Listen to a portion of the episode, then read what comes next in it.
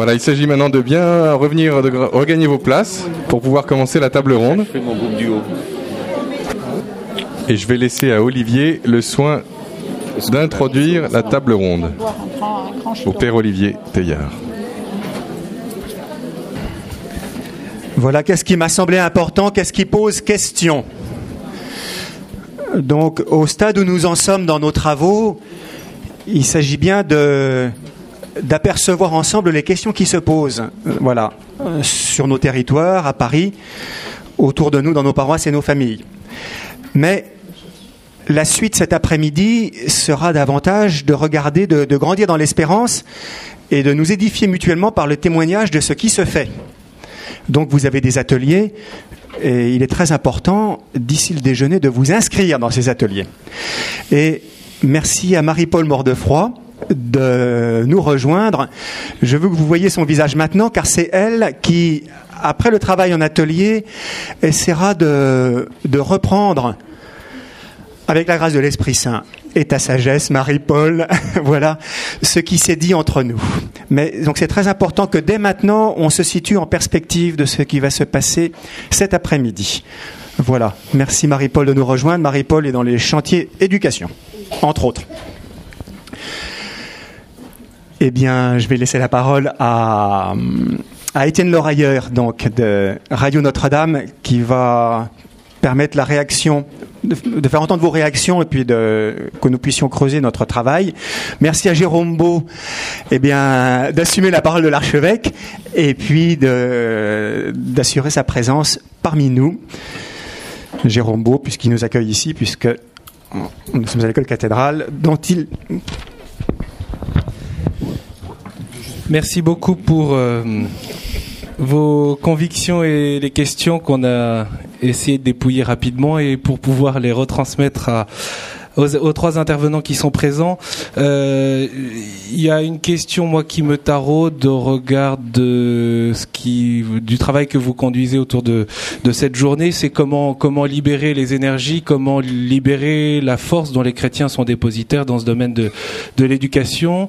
Euh, au cours de cette table ronde, on va poursuivre l'approfondissement des questions qui ont été traitées à partir bien sûr de ces interrogations qui qui viennent de, de vous, mais j'aimerais aussi qu'on puisse avoir en tête cette question de la manière dont on peut libérer la force dont les chrétiens sont dépositaires pour s'engager dans le domaine de, de l'éducation. Peut-être une euh, première question dans un contexte de déchristianisation, n'est-il pas un luxe que de mettre euh, des forces dans, euh, dans l'éducatif? La paroisse ne devient-elle pas un centre social? C'est interroger un groupe, d'autant plus que on pourrait estimer qu'il faille davantage donner la priorité à ce qu'on appelle au sens strict l'éducation de la foi, c'est-à-dire euh, la catéchèse. Alors peut-être euh, euh, Marguerite Léna, puis Monseigneur Beau, vous pourriez répondre à cette question.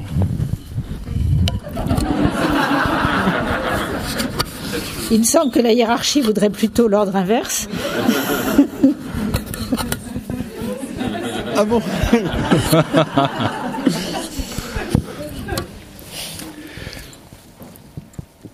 Quand Dieu sauve, il sauve tout l'homme et pas simplement une partie de l'homme.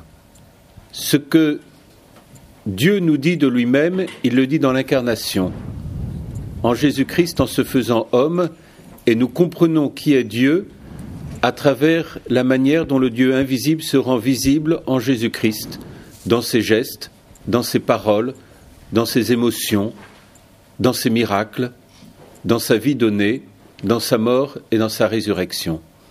Transmettre la foi, c'est pas transmettre une connaissance, c'est donner à quelqu'un de vivre, c'est donner à quelqu'un d'être enfanté à sa véritable condition d'homme et de femme, c'est donner à quelqu'un de vivre d'une vie qui le dépasse, dans l'au-delà de la source de l'acte éducatif, comme disait mademoiselle Léna tout à l'heure.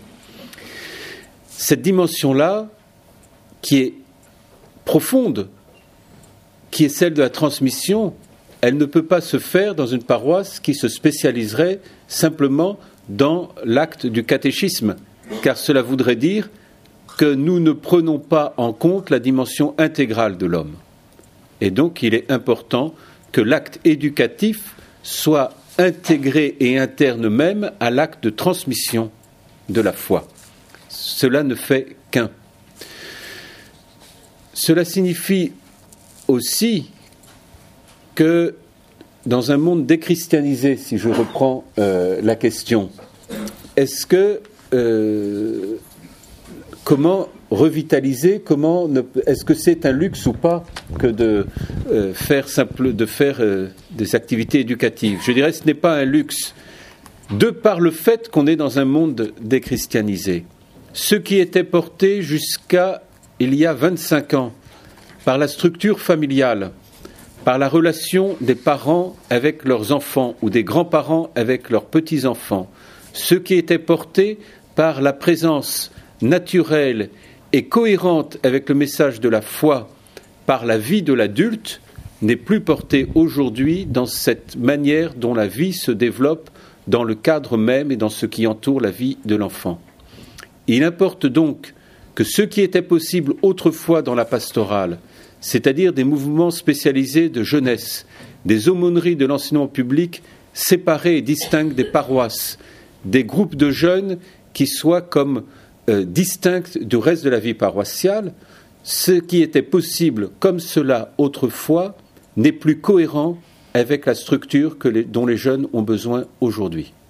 Car ce qui était donné avant par la structure familiale et donc permettait des mouvements distincts n'étant plus porté par la structure familiale, nécessite que la paroisse se convertisse, change, pour que ce soit la paroisse elle-même qui porte cette dimension de l'adulte par rapport aux jeunes, et que la structure de distinction qui était sous-jacente à la question soit finalement une vision dépassée qui prive alors le jeune de la richesse de l'adulte et donc de la richesse de l'acte éducatif, même si ce groupe de jeunes aurait une portée éducative. Mais dans la mesure où à ce moment-là, l'éducateur devient un spécialiste, il n'est pas de l'ordre de la transmission naturelle dans la relation d'amour et de gratuité qui est interne et intrinsèque à tout acte éducatif.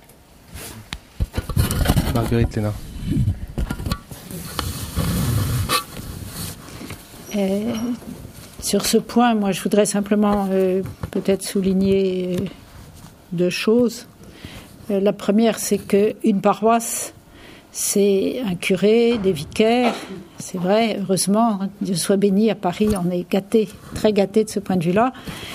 une paroisse, ce sont aussi des, centaines d'hommes et de femmes chrétiens euh, père de famille, mère de famille, euh, enseignant, euh, oncle, tante, parrain, marraine, grand-père, grand-mère, etc. Bon. Et donc, quand on dit que la paroisse doit prendre en charge l'éducation, moi j'entends ça. j'entends ça à tous ces niveaux et concernant toutes ces personnes. Hein. Donc je n'entends pas ça d'abord comme une sorte de, je ne sais pas moi, de superstructure qui viendrait encore lier des fardeaux sur les épaules des curés qui en ont déjà un un nombre suffisant. J'entends ça comme un appel pour que. J'entends ça. Moi, je, rêve toujours d'un appel du 18 juin de l'éducation. C'est-à-dire que voilà, hein, on dise. Euh, alors, je ne sais pas quelle voix autorisée devrait proclamer ça, mais on dise tous ceux qui ont quelque chose à transmettre, levez-vous et transmettez-le. Et voilà. Hein? Alors, euh, à ce moment-là, vous voyez, tous les, tous les chrétiens dans une paroisse sont directement concernés par ce qui nous rassemble ce matin. Et puis la deuxième chose que je voudrais ajouter, c'est que c'est qu'il existe beaucoup de choses, hein, et les panneaux qui sont là-bas au fond nous le disent. Et moi, je n'ai jamais compris, et on a beaucoup parlé avec Olivier Teillard de Chardin, qui est bien d'accord là-dessus, euh, cette initiative-là qui nous rassemble comme une sorte de, nouvelle structure pour fédérer toutes les structures existantes. Je l'entends beaucoup plus comme euh, une mise en réseau, hein, une, comment vous dire, une, une, communication des idiomes, si on prend l'expression théologique, hein, c'est-à-dire ce qui permet à chacun d'entendre la langue de l'autre et et de euh, pouvoir exercer euh, ce qu'il a à faire et ce qui lui est propre euh, en le partageant à d'autres. Alors à ce moment-là, c'est plus une question tellement de, voyez, de, structure et de et d'énergie à dépenser, c'est plus une question de, vigilance et de, générosité dans le partage. Voilà. Merci beaucoup Thierry Rombou. Je voudrais vous, vous poser la question de, l'accueil des, parents euh, dans, la paroisse. Est-ce que d'abord les parents euh, considèrent la paroisse comme un lieu qui peut les aider à éduquer? Est-ce que la paroisse est, visible de ce point de vue-là comme un lieu source euh, éducatif? Et comment faire en sorte pour que les parents se sentent à l'aise, qui n'est pas toujours le cas, comme le, comme le souligne en tout cas l'un des groupes qui a travaillé? C'était la, la, question que, que, que, je me posais tout à l'heure euh, en fin d'intervention. Euh, en fait, si je vais vers la paroisse en tant que parent, qu'est-ce que je vais trouver? Est-ce que finalement je vais trouver euh, le, le, lieu qui va m'accueillir, qui va me conseiller, qui va me...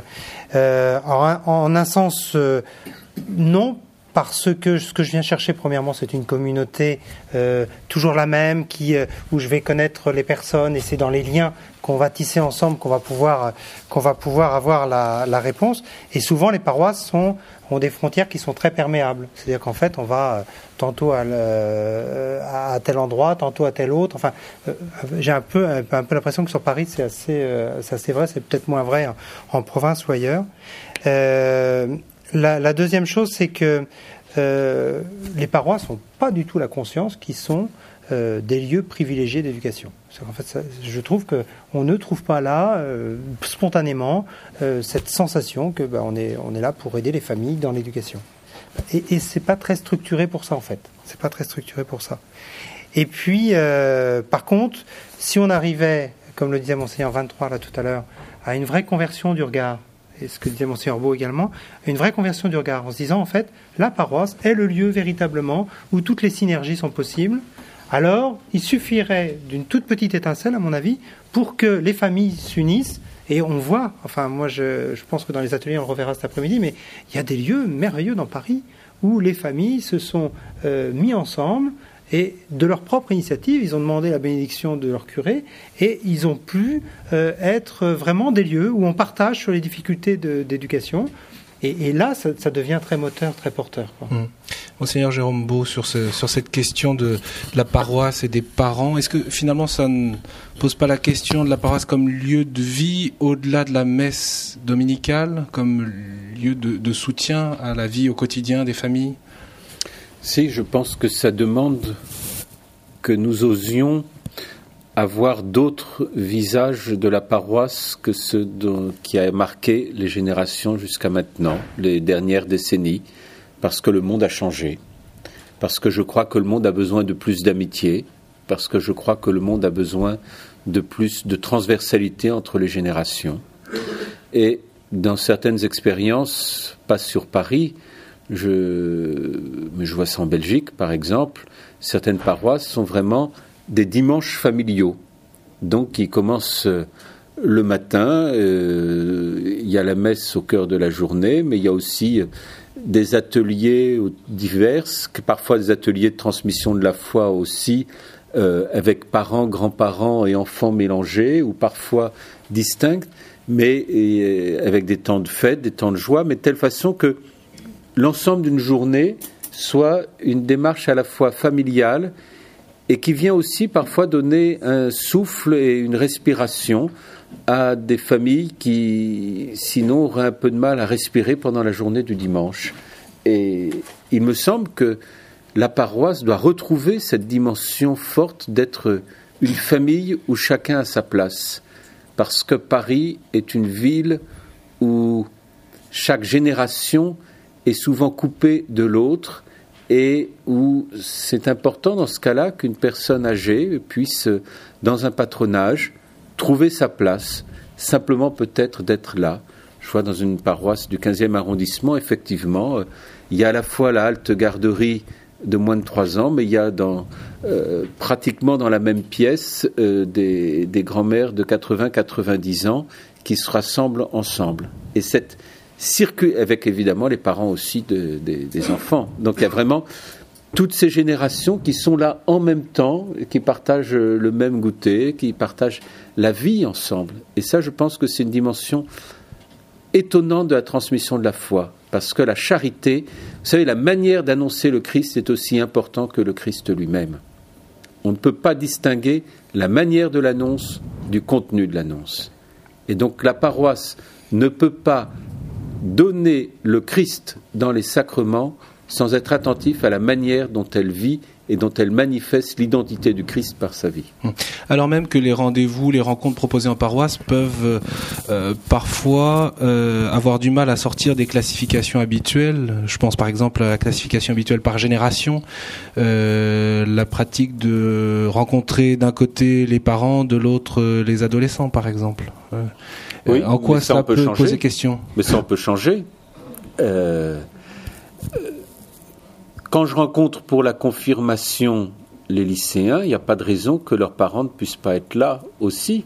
Et que je ne dirais pas la même chose. Mais c'est important parfois que je puisse ne pas avoir deux réunions successives, mais pouvoir faire rentrer en dialogue justement euh, les lycéens et leurs parents. Euh, c'est pas impossible que à chaque fois on, on, perçoive.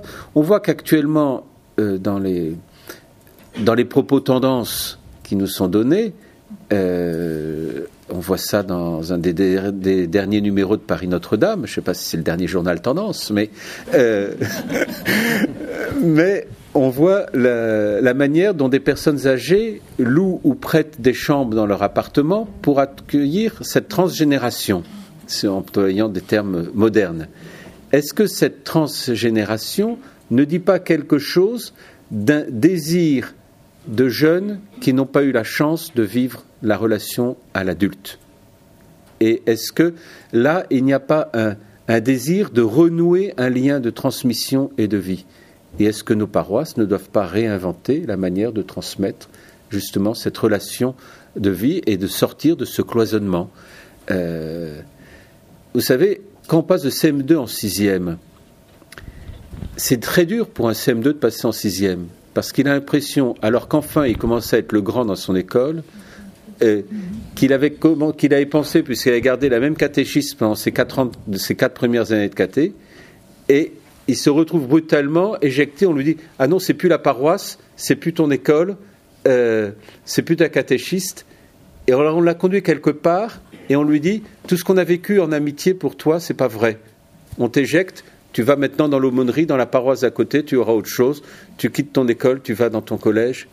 Et ils le vivent comme une rupture, puisque justement leurs liens familiaux sont des liens qui sont défaits. Et que c'était là-dessus qu'ils avaient pu vivre et commencer à percevoir quelque chose de l'amitié. Et là, vous voyez la rupture terrible. Comment permettre de montrer que l'on n'est pas cloisonné comme ça, mais que ce que l'on transmet comme amitié au nom du Christ est vrai et que ce n'est pas jusqu'à un certain âge et après on n'est plus amis.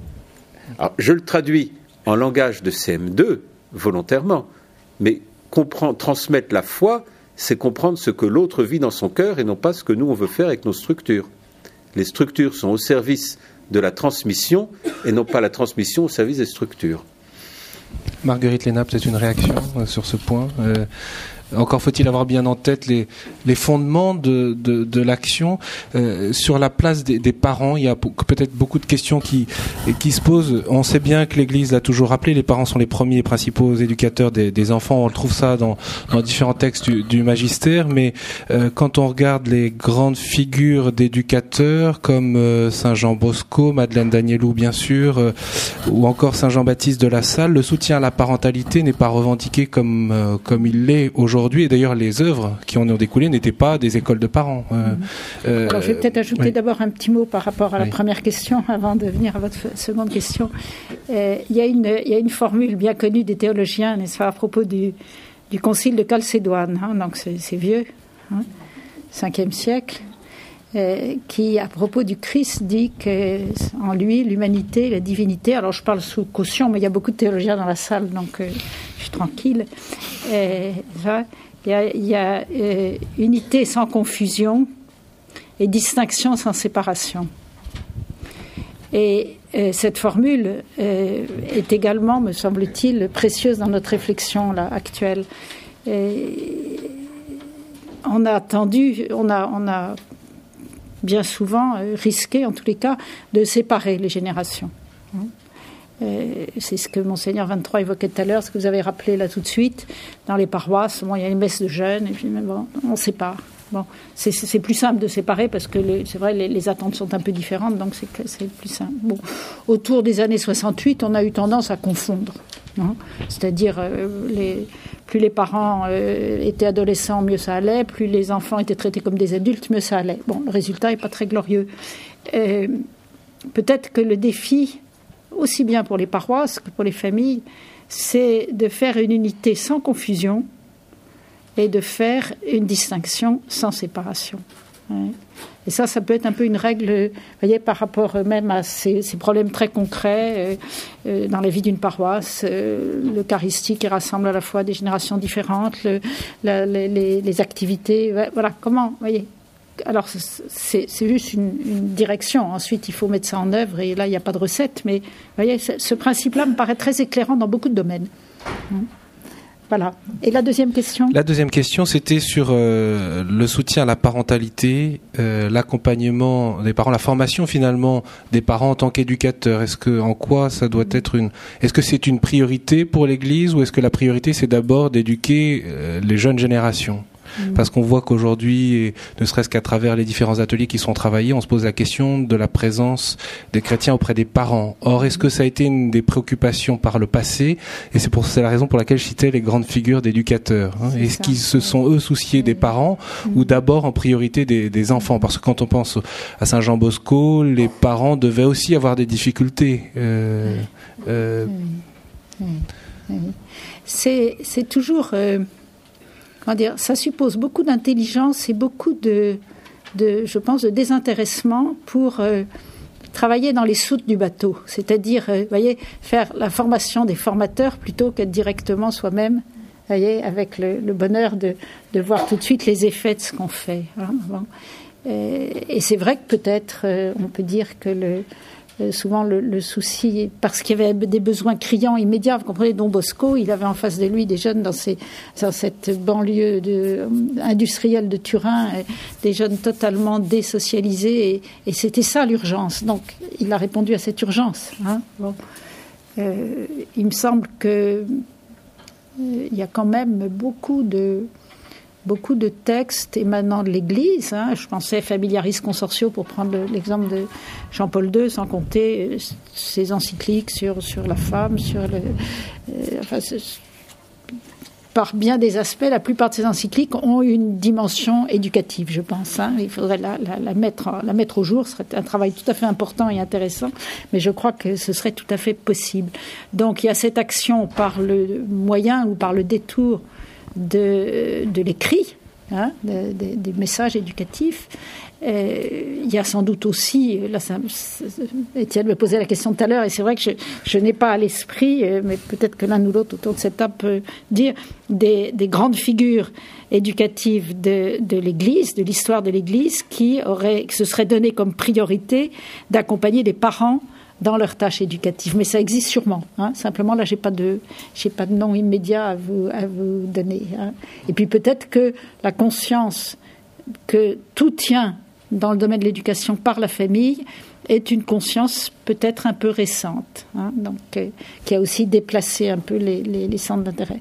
Mais là, peut-être que Thierry a des choses plus précises à dire. Sur, les, euh, euh, congrégations qui auraient pu y, répondre, je n'ai pas de réponse, mais euh, si je veux rebondir sur ce que vient de dire Marguerite Léna, en tout cas dans, dans la société civile, on a eu une évolution, c'est-à-dire que les lois sociales, aujourd'hui, depuis 2002, s'orientent beaucoup sur quelle place donner à la famille, quelle place donner, euh, la loi n'est pas très jolie, elle dit à l'usager, euh, pour qu'il puisse avoir une part active. Quoi. Mais la prise de conscience, c'est 2002, c'est la, loi du 2 janvier 2002. Euh, et donc en fait, on s'aperçoit que la société civile et la préoccupation de la société civile va de pair avec la, la préoccupation de l'Église. Et qu'en fait, souvent l'Église est en euh, comment dire, est, plutôt en avance par rapport à la société civile. C'est qu'elle a perçu euh, les besoins avant. Alors, elle n'y a pas toujours répondu avant, mais elle a perçu les besoins avant. Et peut-être un tout petit parallèle sur, sur ce que prévoient les, les, politiques publiques et puis ce qu'on ce qu'on est en train de voir ici avec la présence des paroisses. le plan Borloo, il y a quelque temps, disait créer de la cohésion sociale, créer des équipes de réussite éducative dans les quartiers, et euh, c'est ça la solution pour l'éducation. Parce que on est, alors je rejoins les, propos de Monseigneur Beau tout à l'heure, on est très cloisonné. C'est-à-dire qu'en fait, l'État a, tout cloisonné. Euh, si on veut s'occuper de la petite enfance, c'est dans la municipalité. Si on veut s'occuper des collèges, c'est dans les conseils généraux. Et puis, on retrouve tous ces, cloisonnements partout et on n'a plus d'unité euh, dans l'action éducative qu'on qu'on veut proposer. Et en fait, nous, on n'a aucune obligation dans l'Église à faire ça. Et on le fait quand même. Et donc, j'ai l'impression qu'il y a, un parallèle à faire parce qu'on vit des fois la remorque du public alors qu'on a, on a une aspiration, une inspiration intérieure qui nous pousse à faire autrement. Hum, et comment vivre ou établir la, ou réussir la cohérence entre euh, ces différents lieux que sont l'école, la famille, la rue, le caté, euh, euh, l'église? Alors, moi, j'ai eu à découvrir à la Facelle, là, il y a quelque temps, euh, des associations de quartiers. Et, j'étais très frappé de voir que cette cohérence, elle est, elle est, euh, comment dire, elle est en puissance, elle n'est pas en acte. C'est-à-dire qu'en fait, on retrouve des lieux où tout est présent. C'est-à-dire qu'on a euh, l'aide aux parents, on a la halte garderie telle qu'on en parlait tout à l'heure, on a la, la, la, mais on n'a pas pensé la cohérence. C'est-à-dire qu'on n'a pas changé le regard. On est resté un peu héritier d'un passé qui s'est mis en place comme ça, et on n'a pas pensé que c'était utile de se dire ensemble ce qu'on voulait faire, quoi. Et, souvent, je crois qu'il n'y a que juste ça, c'est une prise de conscience et puis une volonté de euh, ensemble. Alors, je suis peut-être un peu optimiste, mais euh, moi, je crois que c'est ça. Enfin, il suffit de se dire et de le vouloir. Mmh. Monseigneur Jérôme Beau, comment on le fait advenir euh, dans une paroisse, d'autant qu'il y a une question qui qui est remontée, qui dit euh, euh, comment euh, surmonter le décalage entre ce qui est dit ici et parfois les priorités, la volonté des curés dans les paroisses. Le seul moyen, c'est d'être toujours tourné vers l'avenir. Or, l'avenir le plus immédiat, c'est la semaine de quatre jours de travail. Et donc, c'est s'il y a quatre jours de scolarité dans un an à Paris, cela veut dire qu'il y a un enjeu fondamental que aucune communauté chrétienne ne doit laisser passer, c'est la question de, la journée du mercredi. Et que, au-delà de tous les points de vue, l'attitude pastorale qui est commune à tous, quel que soit le point de vue euh, du paroissien ou du curé, c'est que l'enjeu de la prise en compte de la situation des familles, du jeune, de l'enfant, aujourd'hui, nécessite que l'on fasse quelque chose et que l'on crée quelque chose le mercredi dans toutes nos paroisses en collaboration avec les écoles catholiques de nos quartiers. Car une paroisse ne pourra pas le faire seule, une école catholique ne pourra pas le faire seule, mais les structures d'accueil d'une école permettent de pouvoir euh, qu'on puisse le faire ensemble. Mais là, l'enjeu, la réponse, elle est extrêmement pragmatique chez moi. Et elle est la question aussi de se poser la question dans notre société d'aujourd'hui, qui est le pauvre? Est-ce que le pauvre est celui devant lequel on est ému ou est-ce que le pauvre est celui qui n'a pas la perception que quelqu'un l'attend dans une relation gratuite pour son avenir et pour faire advenir en lui une véritable liberté. La finalité d'un acte éducatif, c'est de conduire quelqu'un à devenir un être libre. Et cette finalité de l'acte éducatif nécessite qu'il y ait cette attention à ce que le temps sans école ne soit pas un temps de vacuité, ne soit pas un temps qui soit un non-sens, mais soit un temps où il soit pris en compte dans l'intégralité de son humanité. Et pour ce faire, peut-être euh, on peut revenir sur ce point qui a été un peu évoqué par les différents intervenants. Qui doit euh, contribuer, s'engager dans cette euh, mission d'éducation? Est-ce que c'est le curé qui donne l'impulsion? Est-ce que ce sont les, laïcs? Peu importe. Enfin, comment on répondrait à cette, à cette question? Ma première réponse, elle est simple, c'est qu'il faut que personne n'étouffe le vent de l'Esprit Saint. Mais c'est la même chose sans cesse. Chaque génération a le droit d'être honorée dans le désir de faire autrement que la génération précédente. Et on n'a pas à refaire sans cesse de génération en génération, à retransmettre un mode de fonctionnement, on a à permettre à chaque génération d'être elle-même, sans étouffer ses désirs, sans étouffer ses élans, sans juger ce que l'on ne comprend pas forcément dans leur manière de prier, dans leur manière d'être, dans leur mode euh, d'expression de, la foi. Mais pourquoi ce qu'ils font, parce que c'est différent de nous, est moins bien que ce que nous avons fait On n'a pas à le faire. Et je pense que si nous honorons ce qui est porté par chaque génération, nous donnons un souffle et une synergie à notre action. Mais si nous commençons à être des vieux qui jugent, à ce moment-là, on va enfermer dans une manière de faire, mais on va mourir avec des murs institutionnels et dans une maison vide. Marguerite, Elena qui, qui, doit agir quand même? C'est qui doit euh, agir? bah, Tout le monde. tout le monde et chacun selon sa, sa grâce et sa, et sa position propre. Hein. C'est sûr que euh, une école catholique, euh, des familles, un mouvement de scouts, une, un curé de paroisse n'ont pas à leur disposition les mêmes disponibilités ni la même perception des choses, etc. chacun, chacun à sa place peut, peut apporter quelque chose. Hein. Peut-être que peut-être qu'il faut se rappeler que ça aussi ça engage ça engagerait une analyse un peu plus approfondie, mais que l'éducation dans les sociétés humaines n'est pas une tâche spécialisée. Hein. Euh, maintenant, bien sûr, dans des sociétés complexes comme les nôtres, il y a des gens qui sont spécialisés pour l'éducation, pour l'enseignement, etc. Mais l'éducation, c'est la médiation inévitable d'une génération à une autre génération. Hein. Et donc, d'une certaine manière, tout adulte, hein, les sociétés africaines le vivent encore comme ça, tout adulte est éducateur, hein, du simple fait qu'il est adulte. Et tout jeune est en demande d'éducation du simple fait qu'il est jeune. Alors ensuite, et surtout dans nos sociétés qui sont des sociétés qui ont beaucoup euh, spécialisé les rôles, euh, bon, tout le monde ne fait pas tout, et heureusement, d'une certaine manière, c'est plus, plus pensable, mais, euh, que chacun ait conscience que le boulanger qui voit le gamin de 6 ans venir chercher la baguette de pain peut être éducateur. Ah, tu m'as pas dit merci. Ah, bon, voilà, il est boulanger. Mais en tant que boulanger, il est éducateur. Et, on peut dire ça. Bon, là, je prends un exemple simple, mais je crois que c'est vrai. Si, nous avions perpétuellement cette, attention, hein, alors il ne s'agit pas de se transformer en, père la vertu, ou en, pas du tout, mais cette attention à quel est l'enjeu sur les plus jeunes de ce que je vais dire ou ne pas dire, de ce que je vais faire ou ne pas faire. Il ne faut pas que ça soit une obsession, il faut que ce soit un instinct. C'est différent. Pour rester terre à terre par rapport aux exemples, il y a encore une question qui, je crois, mérite d'être traitée parce qu'elle pourrait appeler à de long développement, mais une réponse synthétique. Comment aider les parents à se dégager de la nécessité de la réussite scolaire pour les enfants? C'est souvent le prisme par lequel on voit aujourd'hui l'aide et le soutien. Euh, euh, je ne sais pas qui veut euh, prioritairement réagir. Rapidement.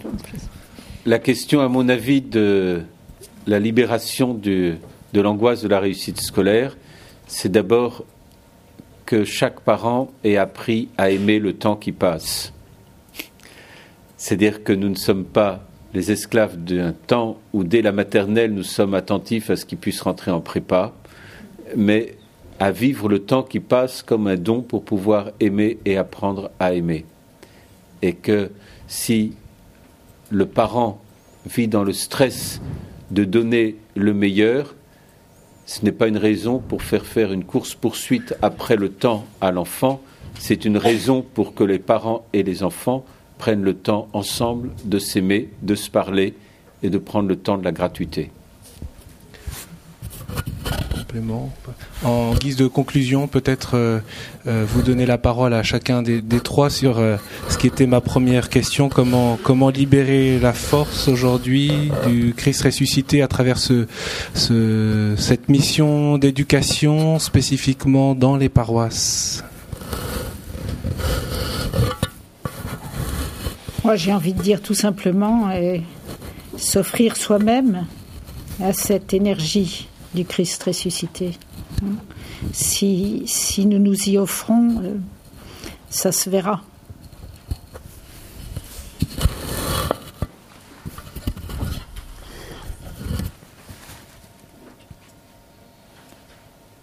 Peut-être deux axes. D'abord, ne pas oublier d'écouter et de répondre aux questions fondamentales qu'un jeune se pose.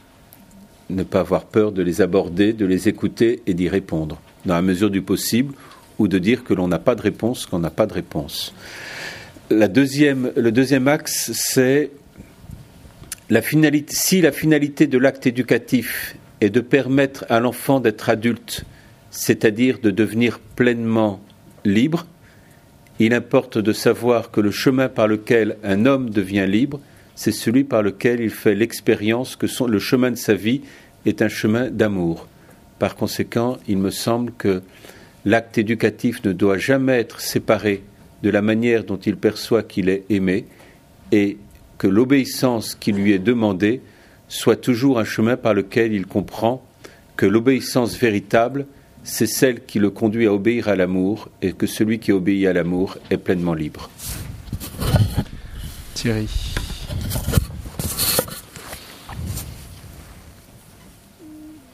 Euh, la seule idée moi, qui, me, qui me vient là serait de, de laisser l'enfant au cœur de la paroisse pour qu'il nous évangélise. Et je voudrais juste vous citer euh, la parole du Père Gabriel David, qui dans ses méditations évangéliques disait la chose suivante quand euh, il parlait des enfants au cœur. Il disait Pour Jésus, les chemins de liberté passent par l'enfance spirituelle. Ce qui nous demande le choix difficile de la simplicité et de laisser au vestiaire notre tenue d'emprunt. Car nous ne sommes pas des grands devant Dieu, mais des enfants. Merci à tous les trois. On vous donne la parole, Père euh, Théa, Olivier, pour la suite. Euh, des consignes pour poursuivre la réflexion dans la journée. Merci. Euh, merci Étienne d'avoir fait résonner les harmoniques de, de ces interventions, le charisme de chacun, de nous avoir resitués dans les préoccupations communes. Et j'étais heureux que des questions très simples se posent, soient mises en lumière. Bon, euh, ce que je retiens personnellement, et peut-être à partir de, ce qu'on met au centre de la paroisse, l'énergie du ressuscité, voir cela, savoir le voir dans l'enfant.